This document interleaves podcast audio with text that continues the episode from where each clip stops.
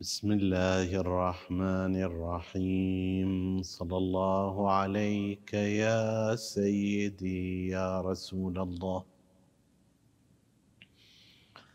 صلى الله عليك وعلى ابن عمك أمير المؤمنين وعلى أهل بيتك الطاهرين. صلى الله عليك يا أبا عبد الله الحسين.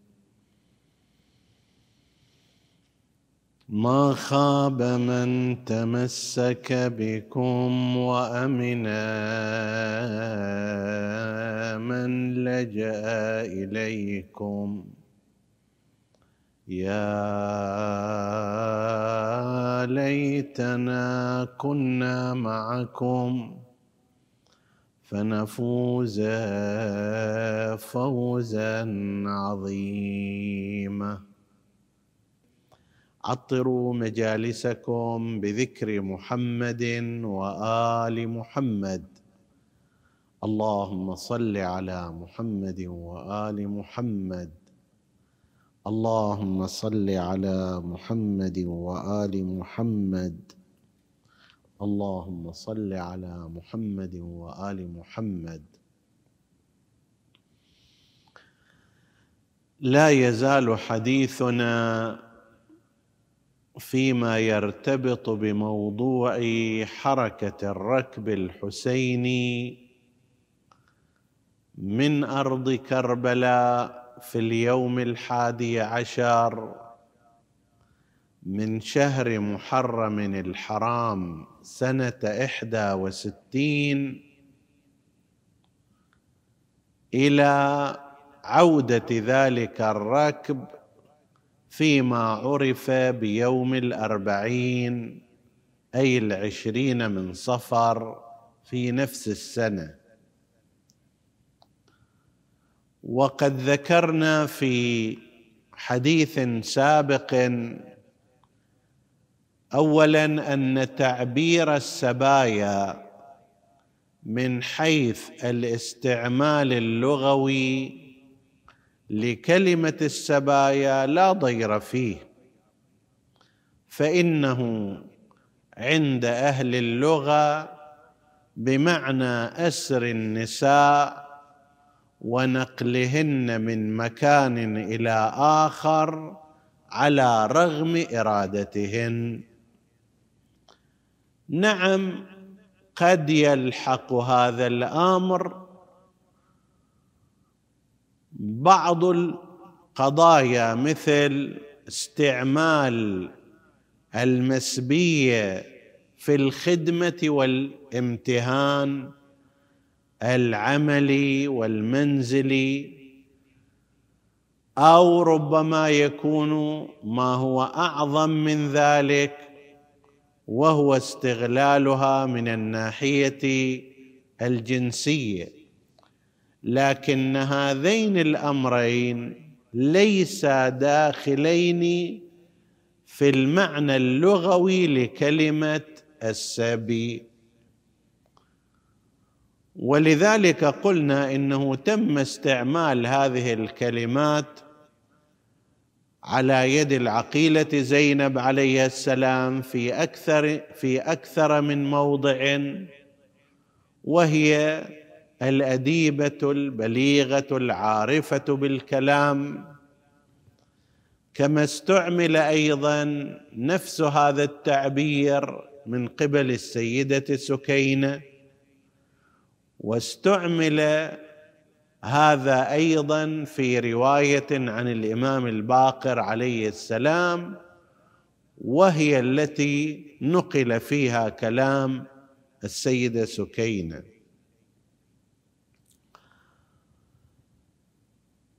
كذلك أشرنا فيما مضى إلى أن هذا لا يتخالف مع ما مع ما نقل عن الإمام الحسين عليه السلام من قوله للسبايا من قوله للنساء أن الله حاميكن وحافظكن وسيجعل عاقبة أمركن إلى خير. لما تقدم ذكره في الحديث السابق أشرنا أيضا إلى أن هناك رأيين بين المؤرخين وبين الإمامية في أنه هل تم هل تمت هذه السفرة وهذا التسيير من كربلاء إلى كربلاء ذهابا ومرورا بالكوفة وطريق الشام إلى دمشق والعوده كذلك من دمشق إلى كربلاء. هل تم هذا خلال أربعين يوما فيما هو المشهور عند الإمامية ومنه أخذت قضية الأربعين مداها عندهم؟ كما ذهب إلى ذلك متعددون أو أنه لا لم لم يكن الأمر هكذا وأن هذه المدة لا تستوعب من الناحية الخارجية مقدار مسير السبايا من الكوفة إلى بلاد الشام ومنها إلى كربلاء. ذهب إلى الرأي الأول المشهور حيث أن عمل الطائفه الآن فيما يرتبط بزيارة الأربعين والمراسم التي تعقد هناك واختصاص الزيارة بنحو من الأنحاء ولا سيما في هذه السنين المتأخرة حيث أصبح هناك مجال من الحرية بل قبل هذا أيضا كان الناس يذهبون بمقدار ما تتيسر لهم الظروف باعتبار أنه نوع من المواساة والزيارة التي حصلت وفيها كان رجوع موكب السبايا إلى كربلاء. يضاف إلى ذلك هناك عدد من المؤرخين ومن المحدثين ومن العلماء والفقهاء قد ذكروا هذا صراحة أو بالملازمة. نشير إلى بعضهم. فمن أولئك اولا ما نقل في مصباح المتهجد لشيخ الطائفه الطوسي أعلى الله مقامه المتوفى سنة 460 هجرية وموقع الشيخ الطوسي في الطائفه شيخ محمد بن الحسن الطوسي معلوم ومعروف فهو يكفيك فيه عنوانه أنه شيخ الطائفه وبالرغم من مرور أقل من عشرة قرون على وفاته ومجيء مئات من العلماء والفطاحل إلا أن إلا أنه بقي لقب شيخ الطائفة يشير إلى شيخ الطوسي رحمه الله. شيخ الطوسي في كتابه مصباح المتهجد يقول وفي العشرين من شهر صفر كان رجوع حرم سيدنا الحسين عليه السلام إلى كربلاء من الشام إلى كربلاء وهو اليوم الذي ورد فيه جابر بن عبد, الله الأنصاري لزيارة قبر الحسين. وهذا النص فيه إشارتان الإشارة الأولى إلى أن قضية الركب الحسيني رجع في هذا اليوم في العشرين من صفر والإشارة الأخرى قضية اللقاء بين الإمام زين العابدين وركب الحسين من جهة وبين جابر بن عبد الله الأنصاري من جهة أخرى. ومن الواضح هنا أن الإشارة هي إلى ذلك اليوم الشخصي حسب التعبير. في يوم العشرين من صفر المعهود لا أنه في عشرين من صفر في سنة ما من السنوات.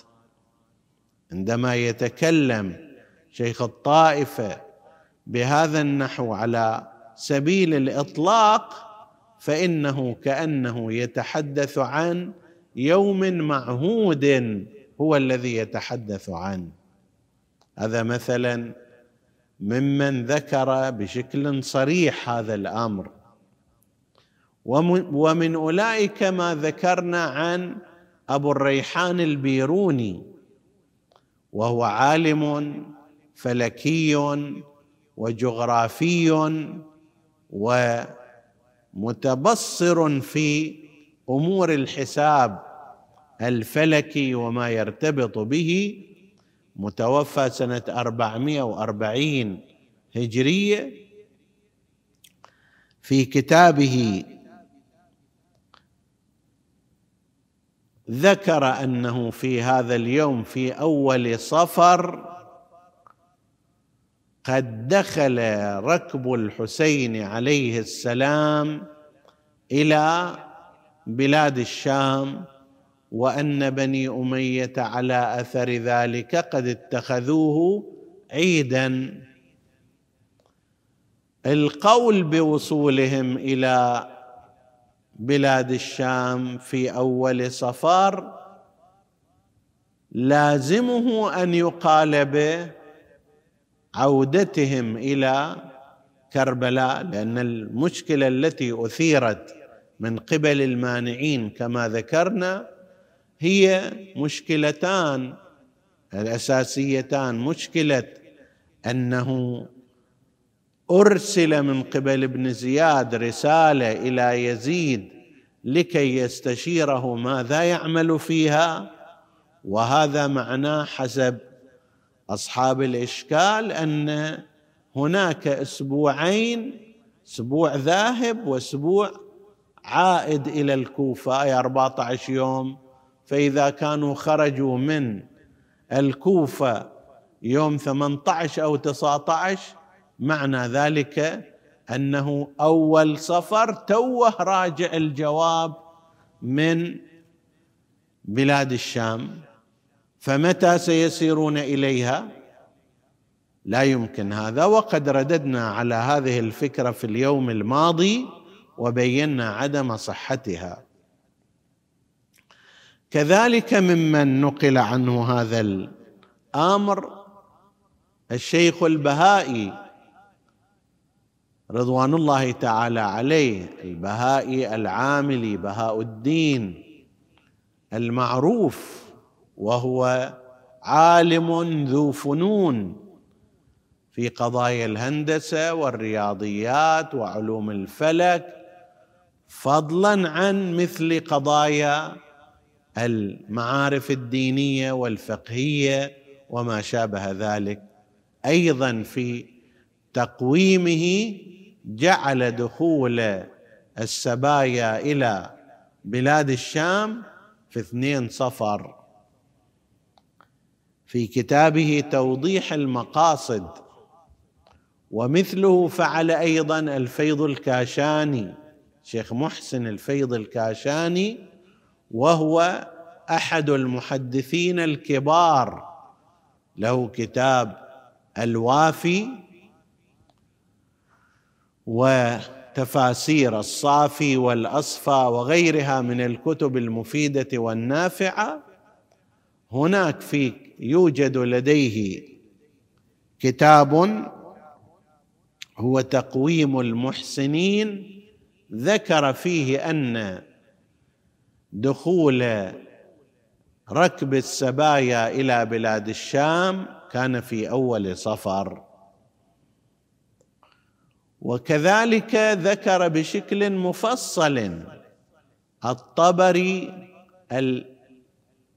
آملي في كتابه بشارة المصطفى لشيعة المرتضى. ذكر وصول السبايا إلى كربلاء. والتقاء جابر بن عبد الله الأنصاري بالإمام زين العابدين سلام الله عليه. وغير هؤلاء من المتأخرين حتى ألف بعضهم كتبا مخصصة في ذلك.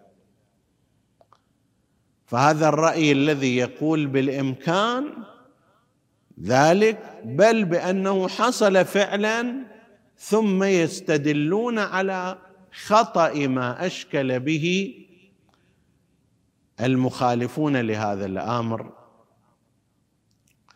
وفي المقابل رأى عدد من العلماء ومن المؤرخين بأن هذا غير ممكن ولا يحصل ابدا مع أنهم لم يتفقوا على النتيجة.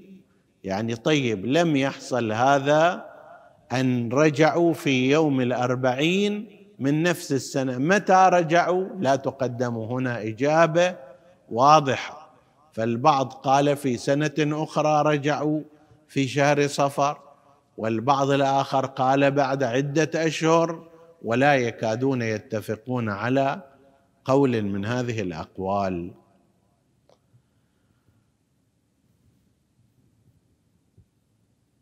خلال هذا الحديث ذكرنا ونذكر بأن غرض الأمويين من تسيير ركب السبايا على ما يسمى بالطريق السلطاني الصاعد إلى حلب بموازاة النهر ويقع عليه حوالي خمسة وثلاثين موضع من المواضع التي تصفها الصديقة زينب الكبرى سلام الله عليها.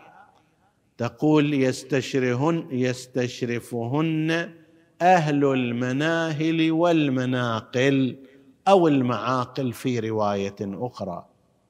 مناهل يعني الابار المياه التي ينهل منها الناس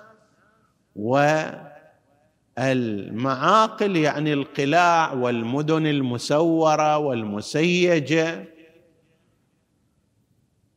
ويتصفح وجوههن الشريف والوضيع والكبير والصغير إلى آخر كلماتها.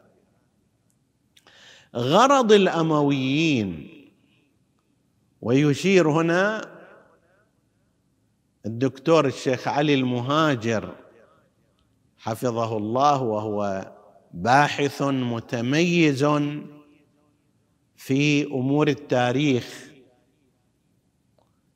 في كتابه طريق الكرام أو موكب الأحزان يشير إلى أن هذا الطريق الذي تم سلوكه كان على أثر تخطيط عبيد الله بن زياد. يعني هو يذكر أكثر من نقطة يقول أن ابن زياد هو الذي قررها منها قضية القتل وأنه بعد بعد القتل أن تترك الجنائز وأن ترد بحوافر الخيل وأرسل أيضا إلى يزيد من يبشره بما زعم أنه فتح الله عليه لا فتح الله عليه باب رحمته. وهنا ينقلون أنه أرسل مع وصول ركب السبايا إلى الكوفة أرسل زجر بن قيس في رواية وفي رواية أخرى غيره إلى بلاد الشام لكي يبشر يزيد بالانتصار وأنه سيكون هؤلاء السبايا في الأثر. ولعله لهذه الجهة اشتبه على بعضهم الأمر فقال إن عبيد الله بن زياد أرسل إلى الشام مبعوثا ليزيد حتى يستشيره فيما يصنع. وبينا أنه لا يزيد كان ينتظر هذا من عبيد الله ولا أن عبيد الله بن زياد كان يرى نفسه بمثابة المنتظر لأوامر يزيد. وإنما غاية ما يمكن أن يصنعه هو ان يرسل شخصا يبشر فيما زعم. يزيد بن معاوية في انتصاره وفي قتل الحسين عليه السلام. بالنسبة إلى السبايا أراد هؤلاء وبالذات عبيد الله أن يكون تحريك السبايا على هذه الطرقات درسا لكل من تسول له نفسه معارضة بني أمية. وكأنه كان يريد أن يقول لهم هذا الحسين ابن بنت رسول الله ولكنه لما عارض الدولة ونهض ضدها قتل وسحل ورد بحوافر الخيل وأخذت نساؤه مسبيات يتفرج عليهن وهو من هو في المنزلة. فلو أن أي شخص آخر أدنى منه قام ونهض في وجه الدولة فسيكون الأمر أشد وأعنف عليه. فإن هذه الدولة التي لم توقر جانب الحسين واسره وأسرته لن تفعل ذلك مع إنسان آخر هو أقل منه شأنا. ما راح تختشي في شيء مع أحد أبدا. ولذلك جعلوها تسلك على طرق أنها على مناطق أنهاها بعضهم إلى حوالي سبعة وثلاثين منطقة ما بين قرية ومدينة وحامية عسكرية ومكان تجمع لري المياه وما شابه ذلك.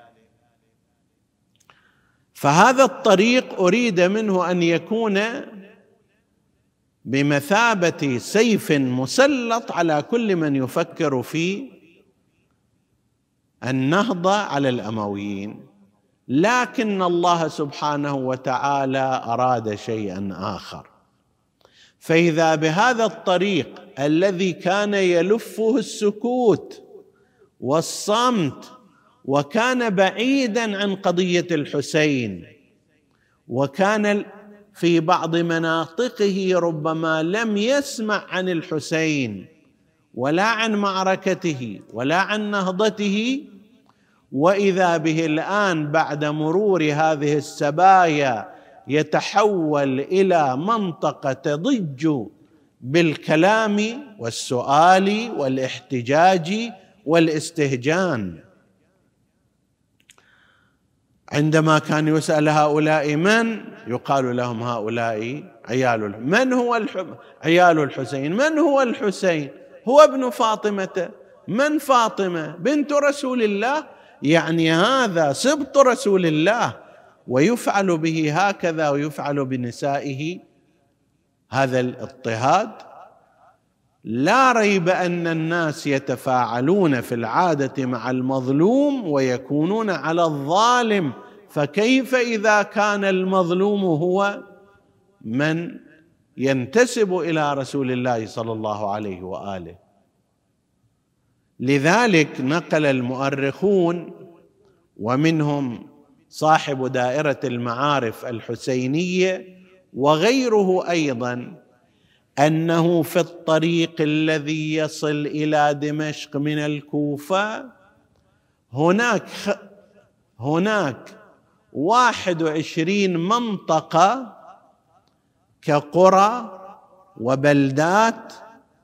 هذه من هالواحد وعشرين منطقة خمسة عشر منطقة نقل عنها أحداث. يعني لما مر ركب السبايا عليها صارت قصة صارت مسألة صارت أزمة صار احتفاء.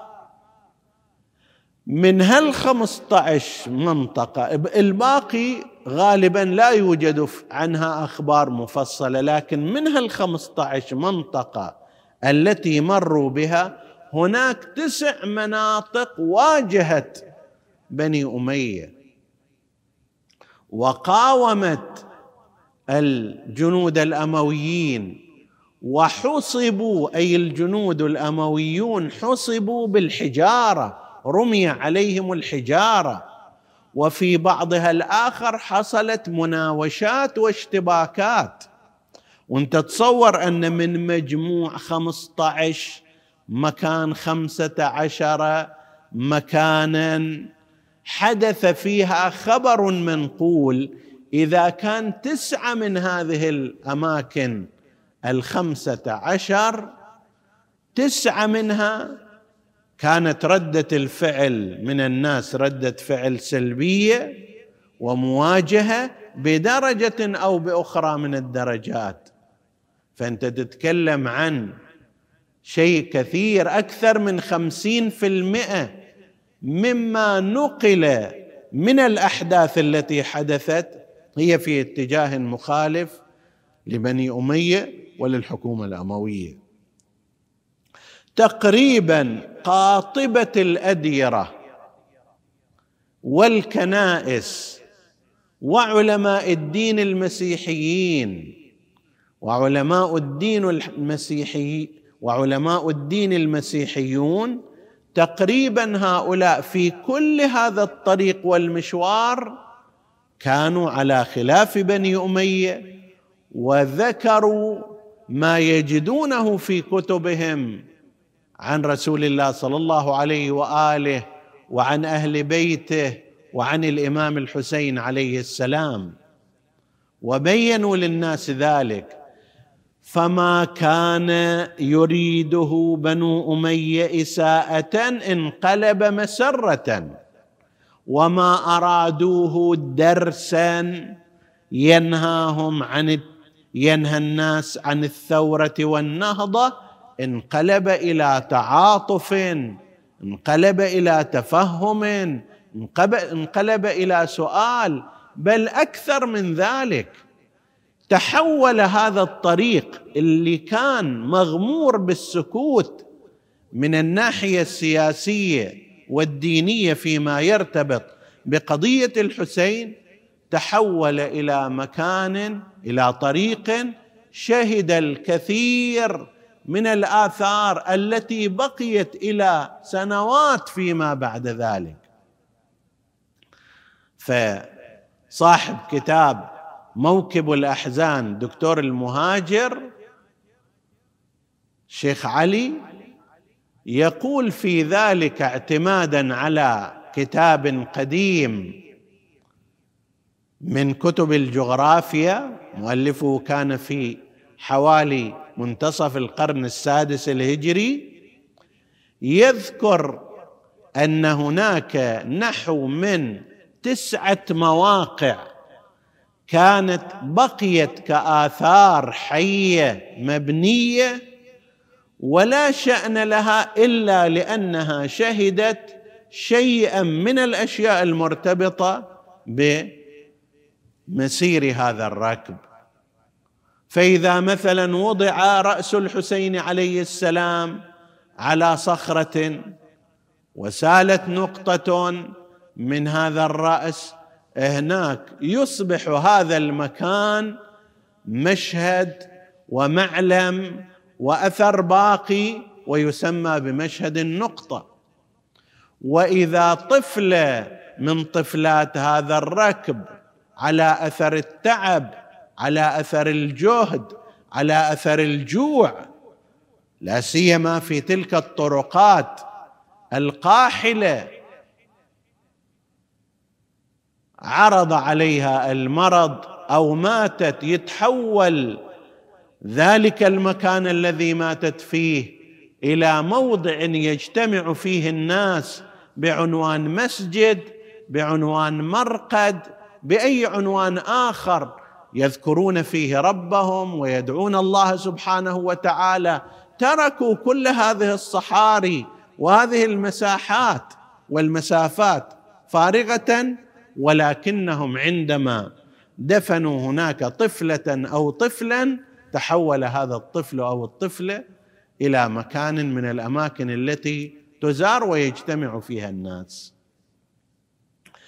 وبالرغم كما يقول الكاتب بالرغم من أن بعض الحكام الطائفيين فيما بعد جاءوا وغيروا العناوين يعني في بعض هذه الأماكن كان اسمها الصريح والواضح مشهد الحسين عليه السلام.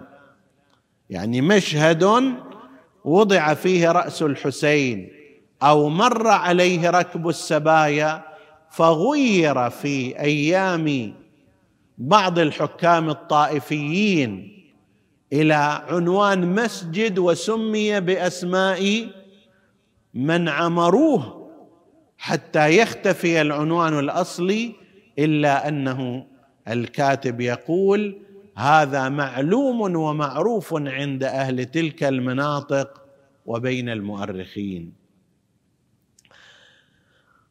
وكما يقول الشاعر أردت مساءتي فأجرت مسرتي وقد يحسن الإنسان من حيث لا يدري.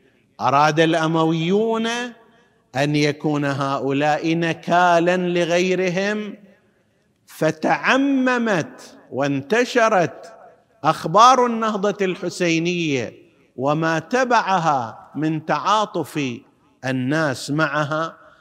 أولئك الذين لم يتوجه إليهم الحسين بأنفسهم. أولئك الذين لم يرسل إليهم أحدا لعدم اقتضاء الحال وكان من الممكن لولا هذا الركب أن يبقى ذلك الطريق بمن فيه من البلدات بما فيه من البلدات ومن فيه من ساكني تلك البلدات أن يبقى جاهلا غير عارف بالقضية الحسينية. لكن مرور هذا الركب على هذه الأماكن وحصول مواجهات في بعض الأحيان أسئلة في بعض الأحيان قضايا وأخبار عرفت الناس في هذا الطريق على القضية الحسينية فصنعت تعاطفا من قبل أبناء هذه الأماكن ولذلك لا غرابة أن نرى في هذا الطريق عددا من المشاهد عددا من المواقع. طيب ولولا مرور ذلك الركب ما كانت هذه لتحصل ابدا. هذا الأمر في الطرف الآخر لما أريد الرجوع كما قلنا لم يكن منظورا عند الأمويين. في الطريق كانوا يريدون أن يتفرج الناس عليهم وأن يكونوا فيما يزعمون عبرة لغيرهم. لكن في طريق الرجوع اللي صار من طريق بني عقيل كما يقول السيد محسن الأمين العاملي رضوان الله تعالى عليه صاحب كتاب الأعيان وهو محقق وفقيه ينفي استبعاد بعض المؤرخين من أنه كيف يمكن أن يذهب هذا الركب ذاهبا وراجعا خلال أربعين يوما والحال أن أمامه الإشكال التي الإشكالات التي أثيرت. قال أنه يمكن نفي الاستبعاد باختيار قلة بقاء السبايا في الكوفة وفي الشام. وهذا ما ذكرناه في وقت سابق. كلام أن السبايا بقوا في الكوفة حوالي أسبوعين أو ثلاثة وأنهم بقوا في دمشق شهر أو شهرين. هذا لا أساس له من معتمد من التاريخ وإنما كما ذكرنا في وقت مضى. فمن جهة إحنا كما يقول يمكن نفي الاستبعاد بتقليل المدة التي مكث فيها السبايا في الكوفة وفي دمشق. هذا من جهة ومن جهة أخرى في طريق العودة كما هو المعروف فإنهم سلكوا طريقا هو الذي يقول عن طريق عرب بني عقيل وهو إلى أيامه يقول طريق مقصود يخترق بادية الشام عرضا ويقطع بالنياق وأشباهها من الدواب في نحو تسعة أيام تزيد أو تقصر. نعم لا بد أن من يقصد قطع هذا الطريق يتزود بالمياه والمؤن الكافية. وهذا هو الذي حصل باعتبار أنه الآن تغيرت الخطة. في الطريق الذهاب كان الأمويون يريدون أن يتفرج الناس عليهم. في طريق العودة كانوا يريدون أن يستتروا ما أمكن. وأن يسرعوا ما أمكن وأن لا يثيروا حولهم كلاما لأنه صار فضيحة كبرى وصار محاولة تنصل من الجريمة وإلقائها على عبيد الله بن زياد وتبرئة يزيد منها فكان يراد بسرعة إخراج هذا الركب وإيصاله إلى المدينة والإستراحة منه. ولذلك بعضهم يقول ليس بعيدا أنه كان يكون السير في أكثر الأوقات ليلا أو مع غلس الفجر. فاذا ما كانوا يقصدونه في ذهابهم لم يكونوا قاصدين إياه في فترة الرجوع.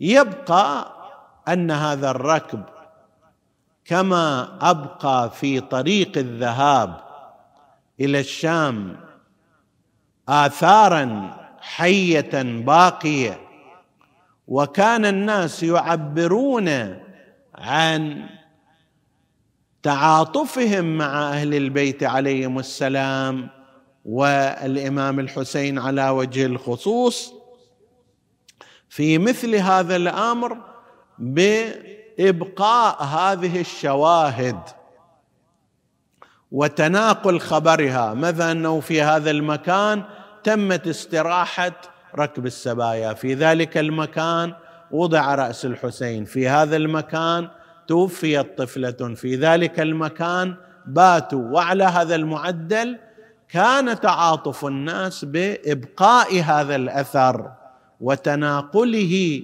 فيما بينهم.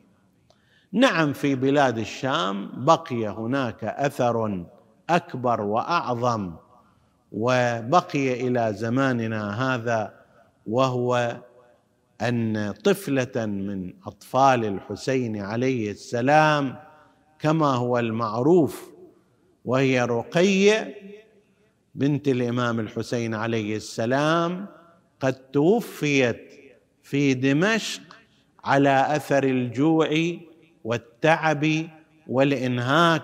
تتصور أربعين يوم تقريبا وهم في حالة سفر وحركة ولا سيما إذا ترافق هذا مع إيذاء من قبل الجلاوزة لا سيما في طريق الذهاب.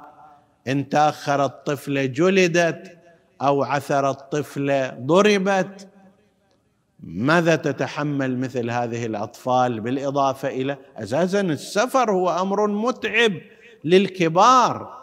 فما ظنك بالنسبة إلى الأطفال الصغار؟ فكيف إذا أضيف إليه أيضا الضرب والإيذاء وما شابه ذلك؟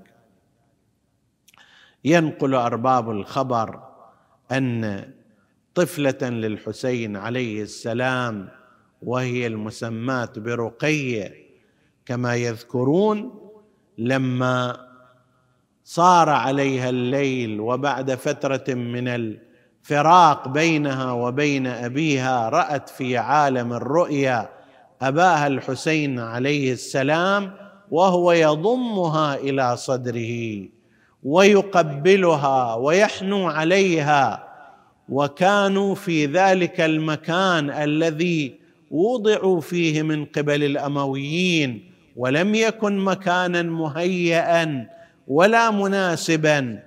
تحوطه الظلمه من كل مكان ولم يكن يكنهم عن الأذى من الشمس والبرد وما شابه ذلك. فلما رأت في جوف الليل أباها الحسين عليه السلام يضمها إلى صدره شعرت بالأمان. وشعرت بالحنان الذي افتقدته خلال هذه الأيام الماضية. لكن لكل حلم نهايه فما لبثت بعد ذلك أن استيقظت على الواقع المرير وهو أنها لا تجد أباها إلى جانبها وأن الذي حدث إنما كان حلما وكان رؤيا ولم يكن شيئا حقيقيا فأفاقت بما يصوره الشاعر. صدت صدت صوت هيبيد. صم الصخر ويذوب الحديد. اريد ان أبوي الضيغم الحيد اشتمدوب يا عم المواعيد؟ لمن بجاه صار لهويد ووصلت الضجة المجلس يزيد. قالوا لخدامه والعبيد طفلة حسين العودة تريد. قيل إنه لما استيقظت وأخذت بالبكاء على فراق أبيها استيقظ على أثر بكائها باقي الأطفال وتجدد مأتم الحسين. فلما سمع الجلاوز بذلك أخبروا يزيد بأن هناك ضجة في هذا المكان. وأن طفلة من أطفال الحسين تريد أباها الحسين. قال لهم خذوا رأس أبيها إليها لعلها تراه. جابوا وشافتهم من بعيد. صاحت هلا براسك يا العميد يا هلال عزنا بليلة العيد. يا ابا ليش قطعت بينا يا صنديد؟ وعفتنا ويا ناس الموشة جاويد. لم تزل تقول أبا يا أبا وقد رأت رأس أبيها في ذلك الطشت إلى أن هدأ صوتها وماتت على رأس أبيها كأني بها على ذلك الرأس طفلة المظلوم طاحت فوق راسه تقبله تقول بويا ضيعتني. وقبل كنت مدلله. نحل عظامي يا ابويا وذوب حشايا اليتيم من تهل الدمع عيني يضربوني وانشتم كنت بحماكم عزيزة ولا شفت ذله وهضم. واصبحت بعدك أسيرا. فوق ناقه مهزله وانحنت فوقه تشمة. والدمع منها سفوح. عن جبين امسح الدم. شهقت وغابت الروح. ماتت وراس بحجرها والحرم ضجت تنوح. وكعبة الأحزان قامت والمدامع سايلة. هذه يتاماكم تلوذ ببعضها ولكم نساء تلتجي بنسائي نسألك اللهم وندعوك باسمك العظيم الأعظم الأعز الأجل الأكرم. يا الله اغفر لنا ذنوبنا كفر عنا سيئاتنا آمنا في أوطاننا لا تسلط علينا من لا يخافك ولا يرحمنا. ولا تفرق بيننا وبين محمد وآله طرفة عين. احفظ اللهم إخواني السامعين فردا فردا. اقض اللهم حوائجهم واشف مرضاهم لا سيما المرضى المنظورين ومن أوصانا بالدعاء. اللهم اشفهم بشفائك وداوهم بدوائك وعافهم من بلائك. وتقبل اللهم عمل المؤسسين بأحسن القبول إلى أرواح موتاهم وموت السامعين نودي ثواب الفاتحة تسبقها الصلوات.